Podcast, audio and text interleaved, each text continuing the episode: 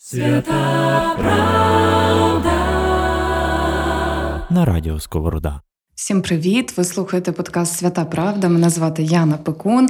Сьогодні в мене в гостях отець Олег Здреник, священник Української греко-католицької церкви, е, який славиться своєю діяльністю е, на території Львівської області е, у селі Вільшаник. Де він робить дуже багато соціальних класних ініціатив.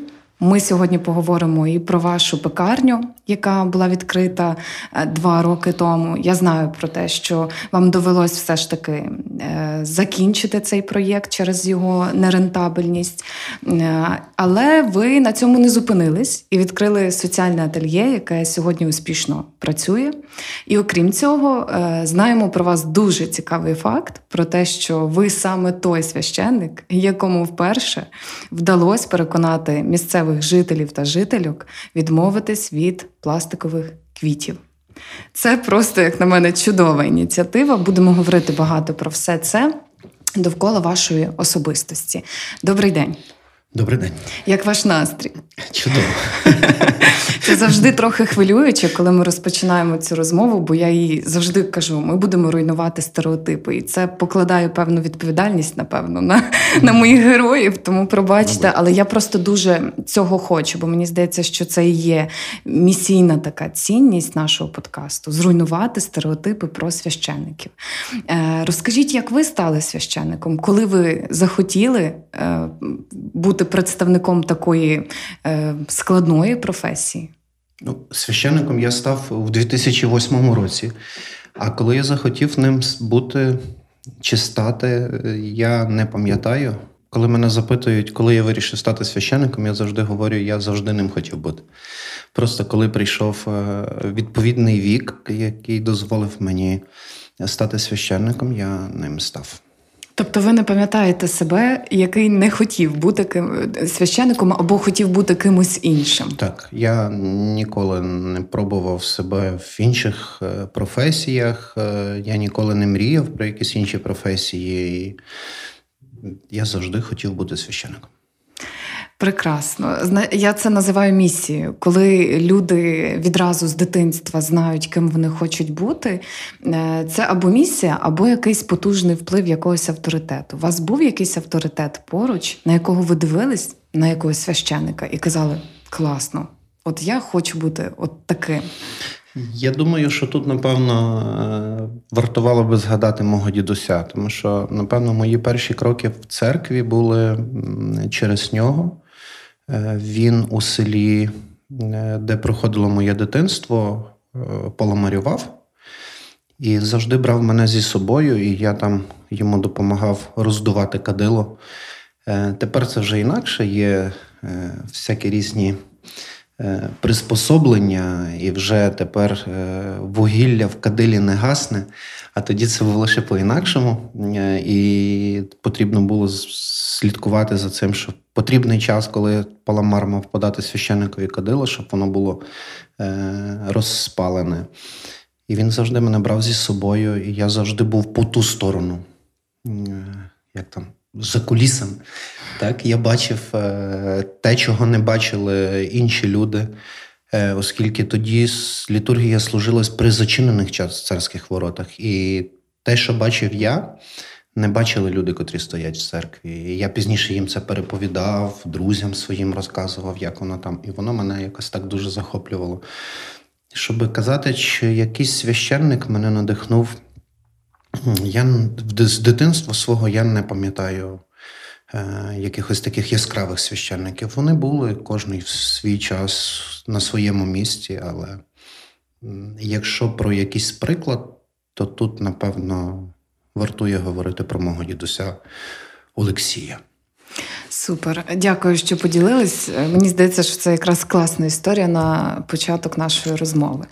Е, я знаю про те, що відразу після навчання в семінарії ви е, не були священником тут в Україні. Ви поїхали в Казахстан, е, і це доволі цікава, як на мене, така історія. Може поділитись цим? Чому саме туди, що ви там робили, і чому повернулись? Ну, це справді цікаво. Я сам себе тепер ловлю на думці, що що я там робив. як я туди потрапив. Але ну, немає у Бога випадковостей, воно все мало своє місце. Навчаючись в семінарії, кожний студент має можливість е, відвідувати різні місійні парафії. Е, у нас була така традиція, що ми е, завжди на пасхальні свята і на літні канікули, на різдвяні канікули ми їздили на схід України, е, де допомагали священникам, які там є на місці, ну, належно провести богослужіння, такі урочисті. Тут одного разу випала можливість поїхати на пасхальні канікули до Казахстану. Ніхто не казав, що я туди поїду, але коли я довідався про те, що є запит від місцевого священника про те, що він хоче там двох семінаристів, е, я тому семінаристу, котрий був закріплений за цими всіма поїздками, сказав: якщо б там була можливість, скажи, що я хочу поїхати. І відповідно він десь через тиждень прийшов мені сказав, що е, проректор казав, що можеш їхати. І ми двоє тоді поїхали. Це був 2000 якщо не помиляюсь, шостий рік. Ми поїхали, були там місяць, а коли повернулись, якось така іскорка там мені загорілась, і я не бачив себе ніде інше, тільки там. Мені сподобалось місцеве населення, мені сподобалось е, місцеві священники. Мені сподобалася ця родинність, е, спілкування між ними, дружелюбність. Е, і я від того часу почав шукати можливості, як зробити так, щоб я був священником в Казахстані. Супер історія. Мені здається, наш сьогоднішній подкаст з вами буде наповнений такими історіями. І я сподіваюся, бо я дуже їх люблю.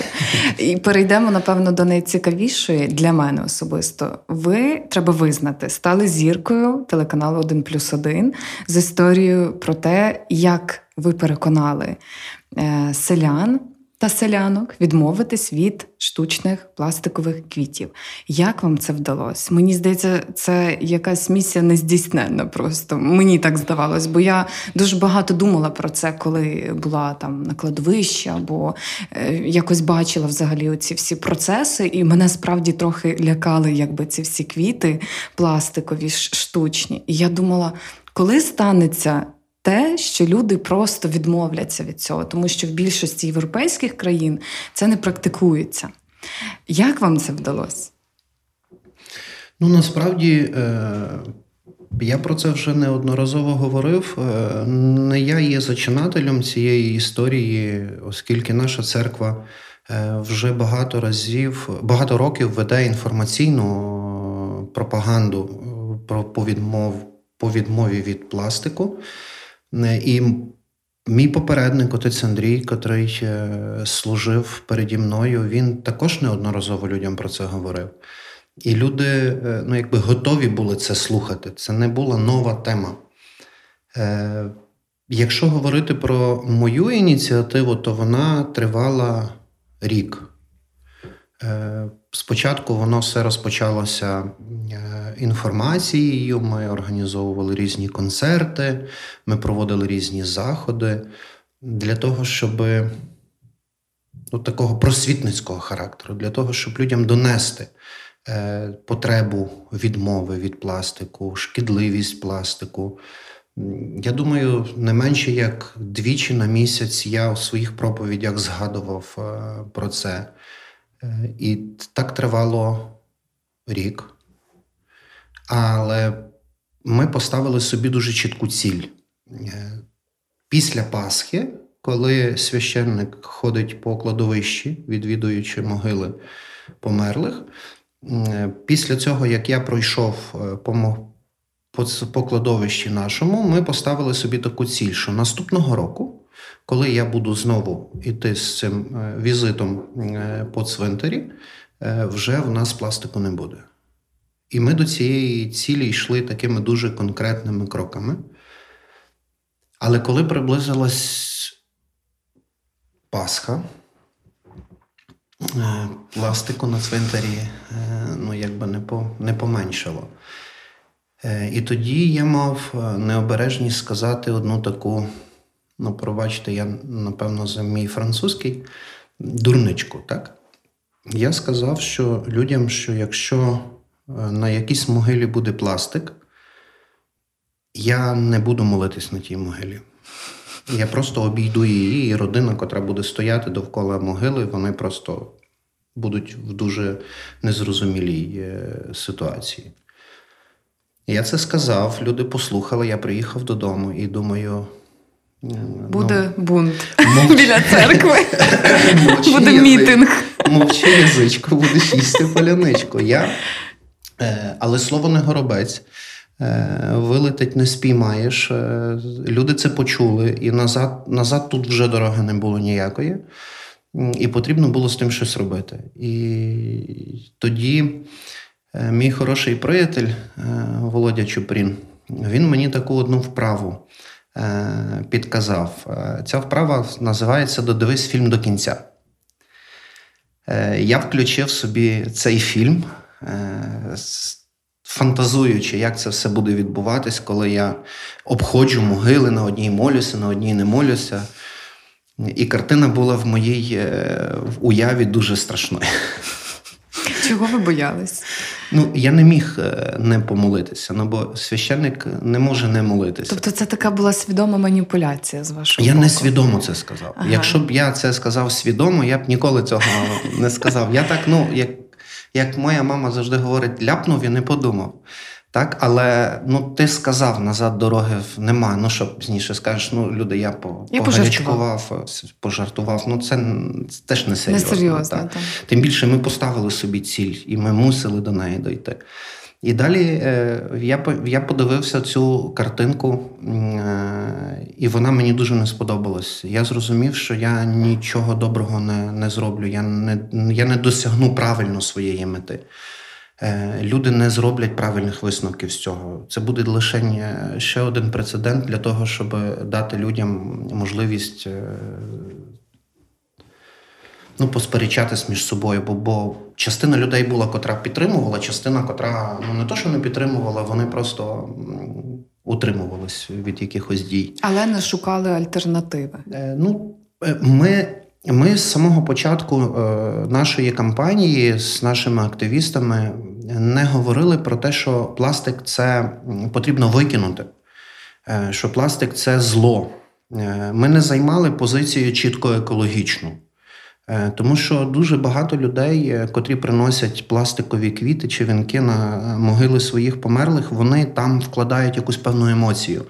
І коли ти назвав би це поганим, назвав би це злом, значить ти би знівелював людські емоції, людські якісь почування. Ну, нехай вони виражені в пластику, але вони є, вони виражені, з ними треба рахуватись. Так? І тому ми говорили, ми не говорили про те, що пластик це погано. Ми говорили, що пластик це ну ніби ок, але живі квіти це насправді от те, про що ви думаєте. Живі квіти насправді це те, з чим вартує йти. Так? І повертаючись до до, цього до цього фільму, ем, я почав думати, як зробити, як мені тепер вийти з цієї ситуації, так? оскільки ну, ситуація була такою е, дуже дуже дуже цікавою і невідомо, чим вона б закінчилася. І в мене був тоді два варіанти. Перший варіант зробити так, як я сказав, е, пройти могили і не молитись, чим я би. Дуже зашкодив е, священству, в принципі. Або другий варіант ті квіти, які ще є на могилах, котрі люди самі не не, не забрали, ну, піти і самим забрати. Я зібрав, ну, я включив другий фільм, де я позабирав всі квіти, і люди приходять до мене і жаліються з претензіями, що я позабирав всі квіти. Я там виправдовуюсь в тому фільмі в своїй уяві. І мені цей другий варіант сподобався більше, аніж перший варіант, і я пішов другим варіантом. Тоді я зібрав активістів своїх друзів, котрі мене підтримували в цій ініціативі, і ми е, трошки прорядили цвинтар, почистили його. А далі вони прийшли до мене і кажуть: отче, а ті могили, які з пластиком, їх краще не чіпати. Тому що там такі люди похоронені, що з тими родичами ми не хочемо вступати в якийсь е, конфлікт.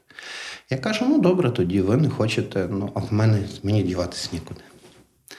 І тоді появилася ця кодова назва Божий вітер. Так, де згідно легенди, священник вийшов на клад... на кладовище, підняв очі в небо, помолився, і всі вінки, весь пластик з могил здійнявся в небо і перемістився на смітник.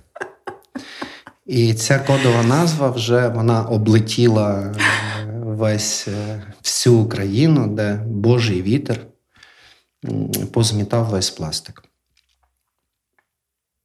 Так наш центр став вільний від пластику, якщо по факту. Дуже цікаво. Я хотіла б бути присутньою в той момент, коли ви кажете це на проповіді про Божий вітер. Це було дуже це було дуже цікаво. На це було на це вартувало подивитись, як ці квіти з могил знімалися, складались на кубки. Пізніше з кубків складались біля смітника. Свята на радіо Сковорода. Олеже, от скажіть, як ви думаєте? Я просто в кожній розмові з кожним моїм героєм запитую, чи вважає він себе інфлюенсером, тобто лідером думок для конкретної громади, де він є священником. Як ви думаєте, чи допомогло вам те, що ви є лідером думок в себе в громаді, оцей Божий вітер зробити максимально неконфліктним? Бо мені здається, що ну я так думаю, відчуваю, що так зміг би далеко не кожен священник, напевно. Ну, я думаю, що е, лідер е, це є той, котрий е, іде до кінця, цей, котрий бачить е, якусь хорошу мету, бачить е, позитивний вплив якоїсь своєї задумки на цілу громаду, і він йде до кінця. Він не боїться, він не переживає, він не надто думає е, про себе і те, що йому за це буде. Е, я думаю, що саме таким способом і стають люди лідерами. Очевидно, що якщо б Мене ніхто не слухав е, в цій громаді, ніхто не рахувався з моїм, з моїми якимись баченнями. Ну, Мені б того не вдалося. Але більше я розумів одне, що якщо ми цього не зробимо зараз, якщо ми не зробимо цей крок кінцевий, ну тоді, е, тоді вже не буде не буде мені чому чого говорити про якесь лідерство або про якісь е, про якісь ініціативи, чи щоб мене там до мене люди дослухалися. Або... Тому думаю, що мабуть, мабуть, так. Інструкція з лідерства від отця Олега. Я насправді так підвела до теми е, про соціальне підприємництво, бо теж далеко не кожна людина може наважитись взагалі займатися таким питанням. Я знаю про те, що ви не те, що наважились, ви наважились його відкрити і навіть встигли закрити. Що часто буває ще важчим, аніж е, наважуватись починати. Та? Бо завжди закінчувати е, щось таке, в що вкладаєш дуже багато душі, е, цінностей, соціальної місії, завжди мені здається важче закінчувати. Е, чому саме соціальне підприємництво? Яка взагалі ідея була його виникнення? І коли ви відчули оцей момент з потребою допомоги, тобто оця соціальна складова у вашому підприємництві, як вона виникла? Ну, я думаю, що тут, напевно, треба заходити трошки трошки з дальшого. Е, Ісус у своїй проповіді е, найбільше старався, щоб люди єднались, так, щоб люди е, були разом, щоб люди сходились на ну, на ті чи інші ініціативи, котрі були всередині громади. Він ніколи не посилав апостолів на проповідь по одному. Він їх завжди відправляв по двох. Його основний меседж завжди це, щоб всі були одно. Е, і тому у цих всіх ініціативах, які які є в нас у Вільшанику, які там розпочаті нашою командою, людьми, котрі теж мають ну, приблизно таке уявлення, як я, вони всі є скеровані для того, щоб людей згуртувати, щоб люди ну, мали потребу, мали бажання бути разом. Щоб не не було так, що кожен сидить собі в хаті і його не цікавить, що відбувається довкола. Е, ми використовували дуже багато інструментів, так? І одним з тих інструментів е, став, став, стало і соціальне підприємництво, так? Тому що соціальне підприємництво для мене є командно, командною грою, де люди де, де люди драйвують, так? де люди збираються, де люди разом вирішують ці побудови тих всіх процесів. Ну, Це така дуже хороша, забавна. Е, гра, так, якщо можна так сказати. Ну, не забава, е, а, а гра. Тому е, в пошуку якихось інструментів, котрі би могли нас об'єднати всередині в громаді, я прийшов до інструменту соціального підприємництва. Тут вже, мабуть. І наша навчальна програма молодіжного апостоляту парафії, де де я маю можливість трошки докладатися до її організації і спілкування з різними людьми, знайомство з Артемом Корнецьким і його командою, воно дало мені от е, такого масштабного розуміння, наскільки тема соціального підприємництва може вплинути на оцей елемент об'єднання. Так? Якщо говорити про е, про, про наші е, наші ініціативи по соціальному підприємництву, то тут на першому місці є не там допомога бідним чи там соціально потребуючим. Тут більше ходить про те, щоб людей об'єднати. Щоб була ще одна ініціатива, котра е, зможе зацікавити людей, люди зберуться, і люди будуть сидіти разом і щось думати. Бо коли люди разом, ще є якесь майбутнє в тому світі. А якщо люди вже кожен собі по коморках позакриваються, буде дуже сумно. А ви все ж таки е, командний більше гравець? Бо так, ви е, абсолютно. декілька разів сказали слово команда. Хто ця команда?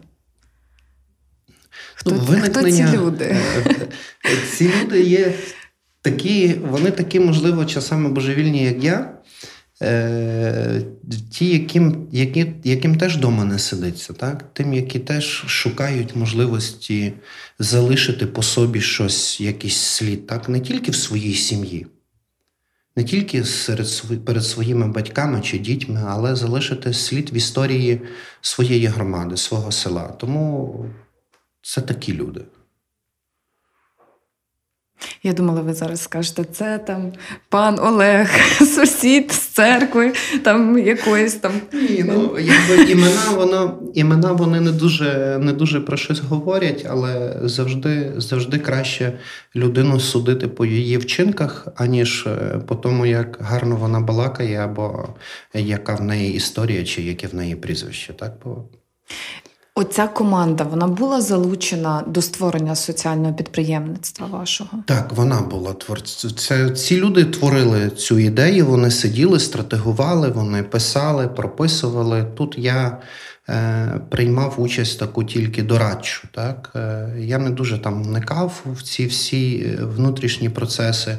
Я був присутній на всіх е, на всіх зустрічах. Е, на, на, Я допомагав писати там заявки, е, різні плани, розробляти там логотипи, але в основному вони були творцями цих всіх речей. Свята правда на радіо Сковорода. От давайте тепер і поговоримо про ваше соціальне підприємництво, пекарню Добродій. Угу.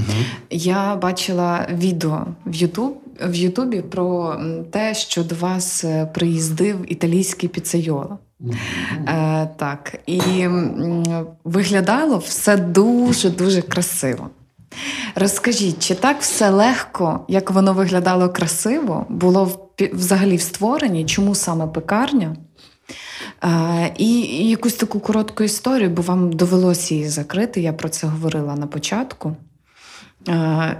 Це такий, мені здається, е, цікавий фінал, бо я не хочу казати сумний, тому що, е, на жаль, чи на щастя, але це історія дуже багатьох соціальних підприємництв, коли е, їм не вдається стати рентабельними, успішними в контексті реалізації своїх продуктів.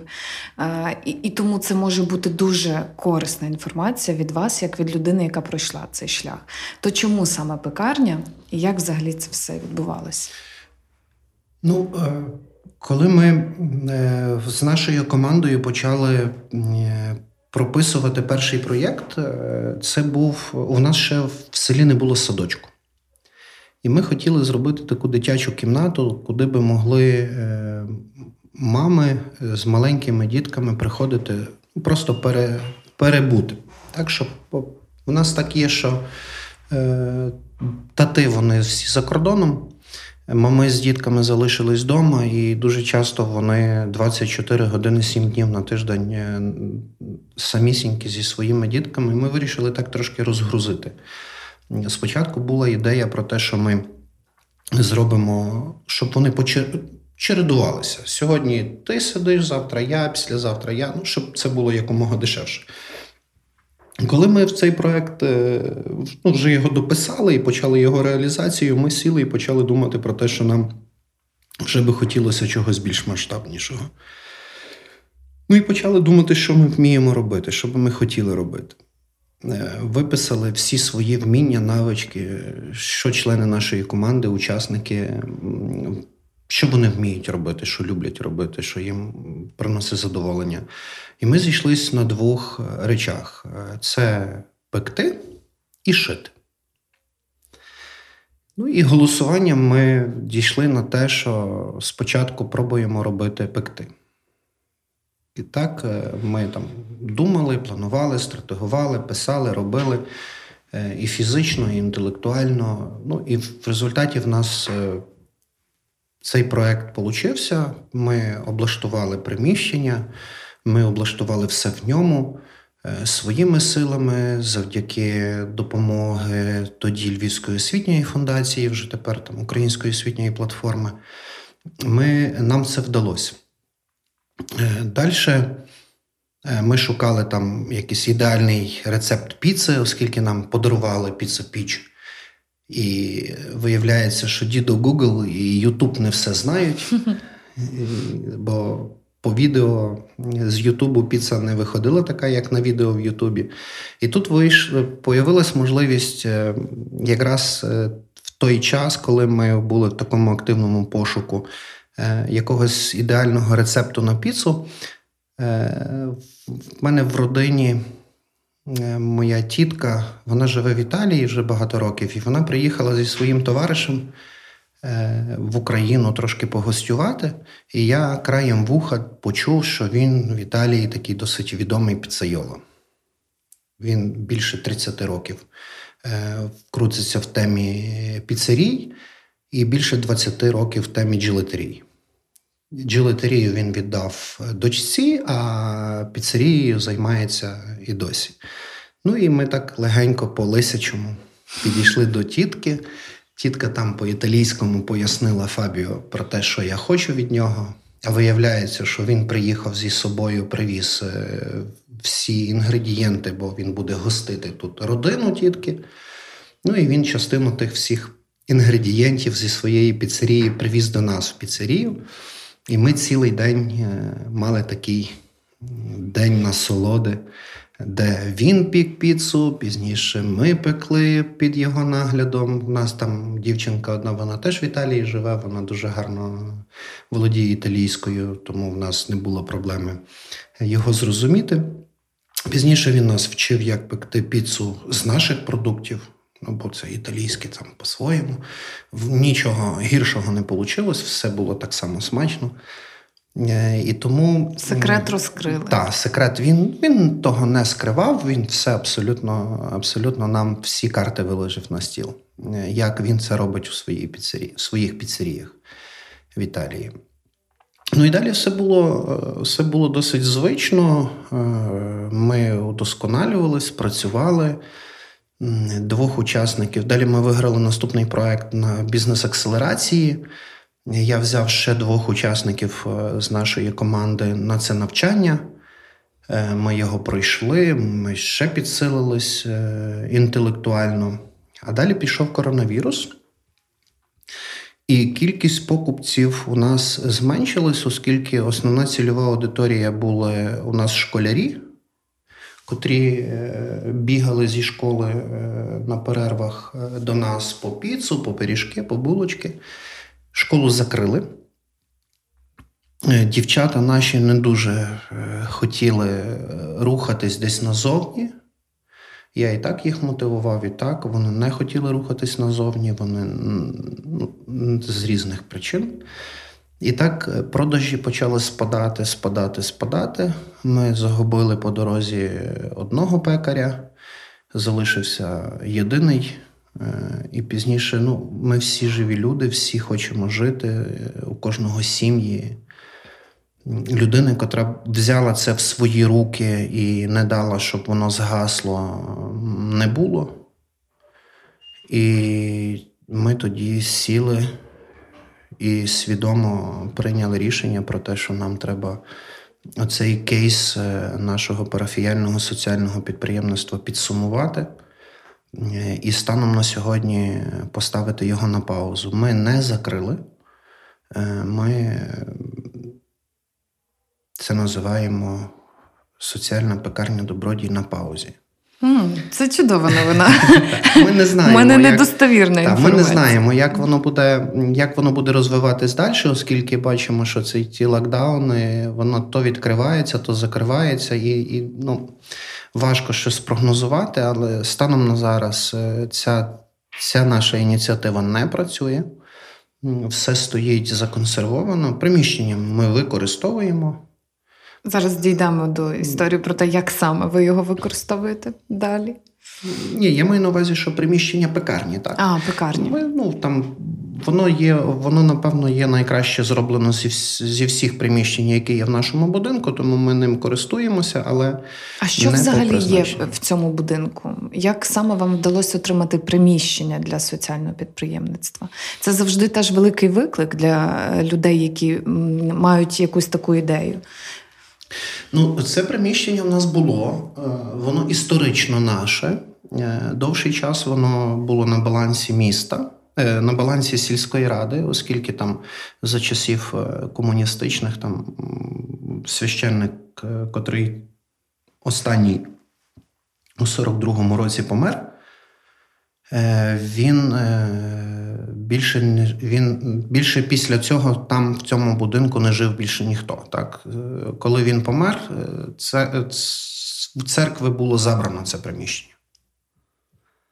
І вже там були різні ініціативи державні. Але десь приблизно 15 років на момент мого приходу туди до Вільшаника, воно стояло просто в занепаді. І коли я тільки прийшов, і ми почали вибудовувати якісь перші плани з громадою по, по тому, чим я буду тут займатися, е, перше моя, моє побажання було е, відремонтуйте мені це приміщення, щоб ми мали куди запросити людей. І ми зробили косметику. Приміщення таке, воно вже досить е, стареньке. Частину його вже вразила сирість, плісінь. Ми так його косметуємо, маскуємо, оскільки зараз там тривають інші ремонтні роботи, не на часі воно. І тому воно в нас було. В ньому зараз є е, у нас е, великий зал, де ми об'єднали дві кімнати. Там в цьому залі відбуваються репетиції хорів, оскільки в нас є два хори дорослий і дитячо-юнацький. Відбуваються катехізації. У нас є дві групи діток, котрі вивчають основи християнської віри. Там відбуваються репетиції різних е, там вівтарної дружини. У нас там воїни там теж проводять свої заняття, там вертеп церковний. І такі різні заходи. Ще ну, будь-які ініціативи, які ми маємо, воно в нас в цьому великому залі. І ще одна кімната в нас є, де вже ми розклали е, наші активності по швейній майстерні, і кімната така була, де були сходи на горищі. Ми її переробили і там зробили санвузол, щоб не ходити на вулицю. Зрозуміло. Свята правда.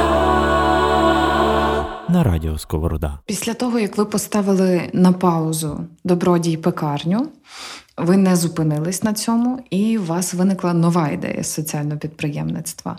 Е, Ви щойно якраз згадали про швейну майстерню таку. Та? Розкажіть, е, як від пекарні до швейної такої індустрії, вона теж доволі складна. Е, Чи і- і в якому взагалі контексті ви працюєте саме так? Кому допомагаєте? Ну, зараз у нас, е, коли, коли ми, е, скажімо так, чолом вперлися е, в таку тупікову стіну по, по цьому, що ми не бачили вже далі, як, як станом на сьогодні може розвиватися е, наша пекарня. Ну, тут було два варіанти: або зупинити діяльність в принципі, або пробувати щось нове. Ну, зупинити діяльність, в принципі, це так трошки по-дитячому. Е, І ми вирішили повернутися до тої теми, яка в нас була на початку. Це швейна, оскільки там в нас в команді є люди, котрі мають цей фах. І ми почали думати про те, як зробити нам швейну, що би ми могли там робити, як би ми, щоб ми могли шити. Е, І тому також нам завдяки підтримки української освітньої платформи нам вдалося е, частину обладнання закупити, частину ми своїми коштами купили, частину обладнання нам е, допоміг купити Карітас України. І ми облаштували це приміщення. Станом на зараз ми виробляємо портфоліо. Е, Дівчата там щось шиють, такі невеличкі дрібні речі. Ми купили вишивальну машину. У нас є фахівець, який спеціалізується на вишивці. Е, Вона вже її повністю освоїла. І ми пробуємо зараз показати щось людям. Так? Е, Ми ніде не комунікуємо про діяльність нашої швейної. Також ми ще шукаємо людину, яка би могла очолити от все це адміністрування, так? оскільки в нас є просто люди, котрі це вміють робити. Е, Тому зараз воно на такій стадії.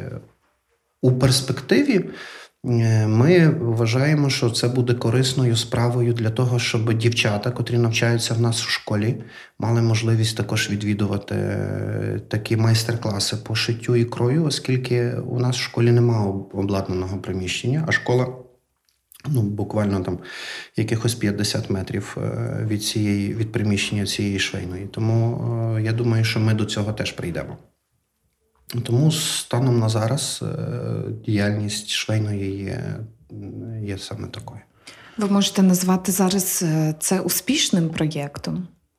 Ну, важко говорити про його успішність і неуспішність. Я можу назвати нашу пекарню успішним проєктом, так? тому що до її відкриття і на момент її, якщо ми можемо так сказати, закриття, багато чого змінилося в свідомості людей. Так? Навіть якщо ми зараз не печемо і не продаємо, все рівно свій внесок в формацію місцевого населення ця пекарня зробила. Так, оскільки ми не ставили ціль заробити там всі гроші світу. Ми не ставили ціль нагодувати всіх бідних світу. Ми ставили собі ціль змінити, вплинути на зміну мислення в людей. І, і ми це зробили. Е, чи зараз ми можемо це сказати про швейну? Я думаю, ще зарано. Так? Ще, ще потрібен час. Ми над тим працюємо. Але я знаю одне, що зупинятись ніхто не має е, ніякого наміру. Так? Це не, не легка праця. Так? Працювати з людьми, об'єднувати людей це не є легка праця. Плюс до того е, люди міста і люди села. Там дуже багато нюансів специфічних, і тут також ці речі треба враховувати. Бо відкривати соціальне підприємництво при міських парафіях є набагато простіше, аніж при сільських парафіях. Так? Тому що тут і цільова аудиторія більша, тут і свідомість людей інша, е, і рівень розвитку людей, зацікавленості людей інший. Тому я думаю, що тут, е, якщо будуть нас слухати священники, котрі мають е, ідею розвивати соціальне підприємництво, і вони мають сільські парафії, ну то їм треба ці проблеми, які має священник в міській парафії, помножити ну щонайменше на двоє. Угу. А якщо говорити про цю соціальну складову в цих двох проєктах, яка вона? Кому саме ви допомагаєте? Ну, е, у нас вже ці роки завжди, наприклад, наймасштабнішою акцією це був Святий Миколай. Святий Миколай у Вільшанику не ходив до дітей. Бо до дітей ходить Святий Миколай і без нас. Святий Миколай у Вільшанику ходив до стареньких. Е, І навіть в умовах пандемії коронавірусу минулого року наш Святий Миколай відвідав всіх стареньких.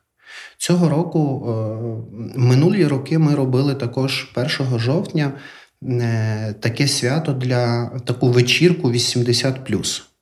Так, ми збирали всіх дідусів, дідусів і бабусів у нас е, у приміщенні в цьому нашому великому залі, і там була вечірка зі столами, з гостинами, з піснями, з тостами, з пригадуванням того, як це було колись давно за молодості і за кавалерки. Так?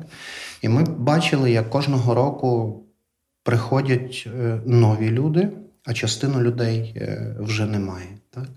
Цього року жовтень місяць трошки ну, не дав нам можливості ризикнути. Е, Ну, бо все-таки це вразлива група населення, і брати на себе відповідальність ну, добре, коли все добре.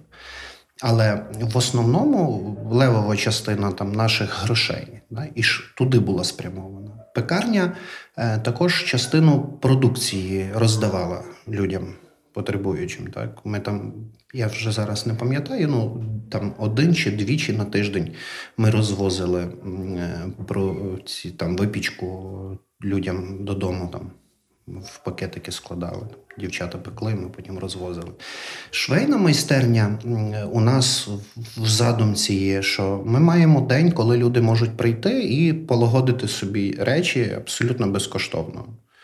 Е, Там, підігнути штани, там, пришити замок або ще якісь інші справи. Ну і це саме з грішми. Тут немає багато грошей, е, щоб там робити якісь масштабні проєкти, але все рівно якийсь внесок е, в розвиток якоїсь благодійності він відбувається. Тобто, ви е, я, я ще уточню по ательє. Ви відшиваєте індивідуальні замовлення, так, звичайні, якби.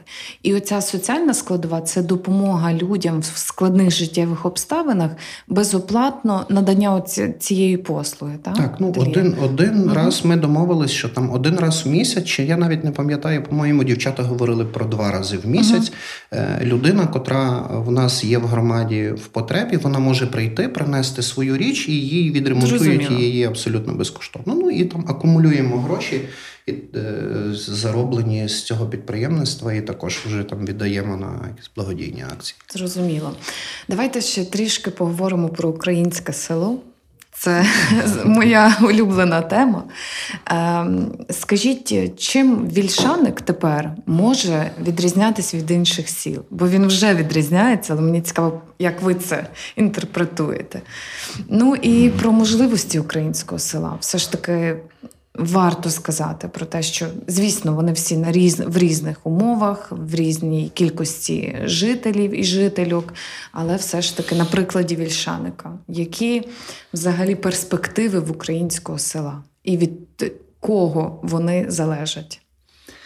Я думаю, що е, Вільшаник відрізняється від інших сіл згуртованості.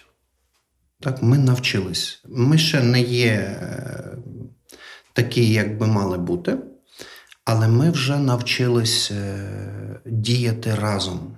Ми вже навчились діяти спільно. Ми побачили плоди е, такої спільної діяльності. Е, І тепер, коли в нас є потреба організувати якусь ініціативу спільно, і я, наприклад, її озвучую, то більшості люди вже е, наперед знають, що воно їм вдасться. Оскільки е, ми е, спільно відмовились від пластику не тільки на кладовищі, а від всього похоронного. І це був прецедент в нашому районі. Таким не міг похвалитись ніхто. Ми відмовились від поминок. Е, таким таким також, е, ну не то, що ніхто, але в нашій окрузі я не знаю таких громад, де люди після похорону не йдуть е, в бар на застілля і не святкують, і не закінчують це святкування многолітствієм, так, за, за померлого замість вічною пам'яттю. Ми з цим теж справились. Е, і це теж наша спільна заслуга, оскільки це рішення було колегіальне. Так? Не є там, не була директива подана зверху. Е, ми відновлюємо автентичний вигляд е, нашого храму, котрий побудований там, в 1886 році, котрий був ну, на той час, напевно, це було модно, оббитий весь пластиком. І це ще до того пластиком зеленим. Е, його вже майже не залишилось. Ми майже автентичний вигляд храму повернули. Ми навіть хрести зробили ковані періоду будівництва храму. Зробили там певні історичні довідки про те в нашому регіоні, які хрести увінчували. Куполи. Е, центральний купол, наприклад, нашого храму увінчує хрест, котрий прикрашений китицями вільхи і листями вільхи, оскільки село Вільшаник походить від великих густих засаджень вільхи. Ми вирішили, що це буде символічно, якщо хрест центрального центрального куполу буде прикрашений вільховим, вільховим деревом. І це теж все впливає на свідомість людей. Якщо говорити про майбутнє українського села, я переконаний, що воно можливе тільки коли е, громада буде діяти спільно. Тільки коли громада буде діяти разом. Ми тепер е, зібрали нову команду проводу е, самої парафії, так, там душпастерську раду, економічну раду.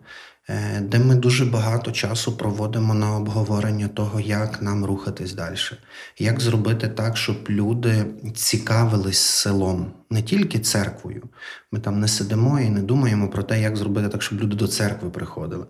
А як так зробити, щоб люди цікавились один одним, щоб не вибудовували тих парканів величезних один між одним, щоб була якась комунікація між людьми. Так?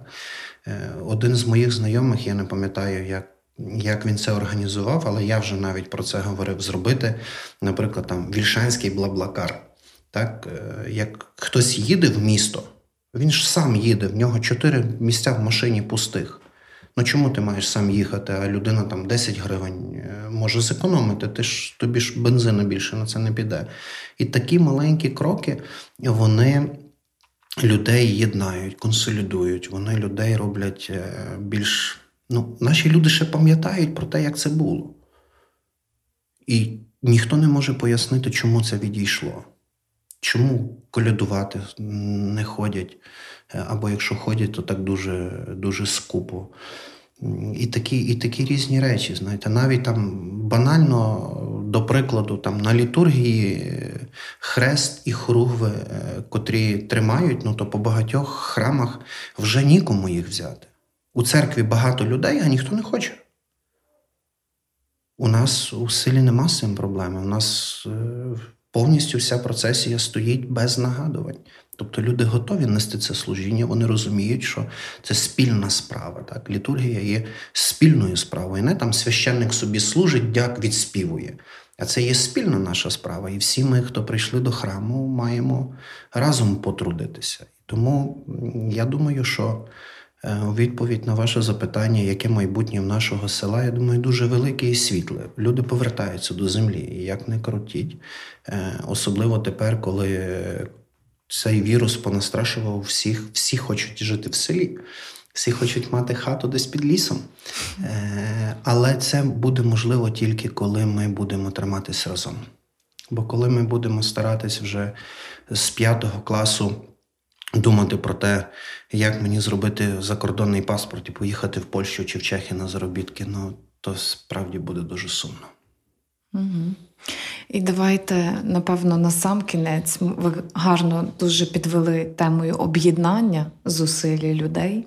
Все ж таки, від вас, як е, від доволі досвідченого соціального підприємця, дамо якісь такі топ-3 поради для тих, хто хоче відкрити соціальне підприємництво на різних територіях, громадах з різними можливостями.